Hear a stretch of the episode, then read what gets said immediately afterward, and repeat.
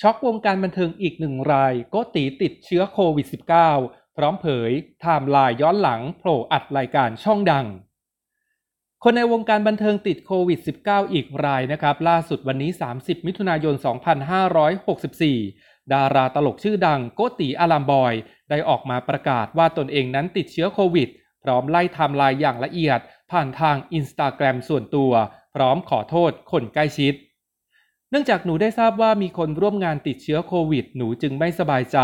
และรีบดำเนินการเข้ารับการตรวจหาเชื้อ ตามมาตรการเฝ้าระวังอย่างเคร่งครัด โดยหนูได้ทำการกักตัวและรอผล ซึ่งได้ทราบผลแล้วว่า พบเชื้อในวันที่ 29 มิถุนายนที่ผ่านมา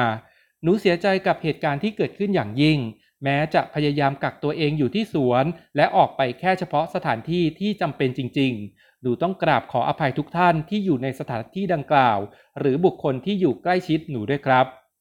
พร้อมเรียบเรียงไทม์ไลน์ย้อนหลังไว้ดังนี้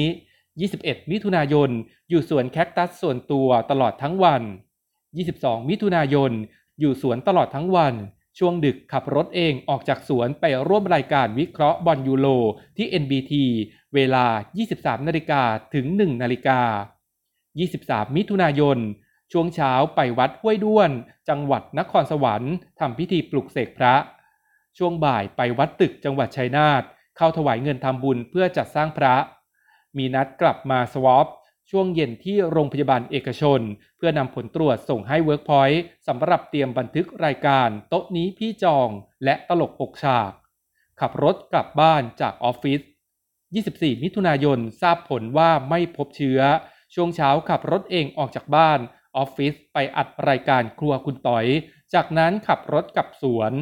25 มิถุนายนอยู่สวนแคคตัสตลอดทั้งวัน ทราบข่าวตอนค่ำว่ามีทีมงานติดเชื้อโควิด จึงเริ่มกักตัวเองทันที 26 มิถุนายน แจ้งยกเลิกงาน 2 รายการของ Workpoint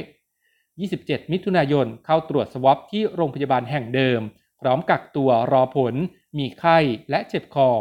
28 มิถุนายน ไม่สบายใจจึงไปตรวจสวอปที่โรงพยาบาลเอกชนอีกแห่งหนึ่ง จากนั้นกลับมากักตัวรอผล เริ่มมีไข้สูง ยังไม่ทราบผลจากโรงพยาบาลเอกชนแห่งแรก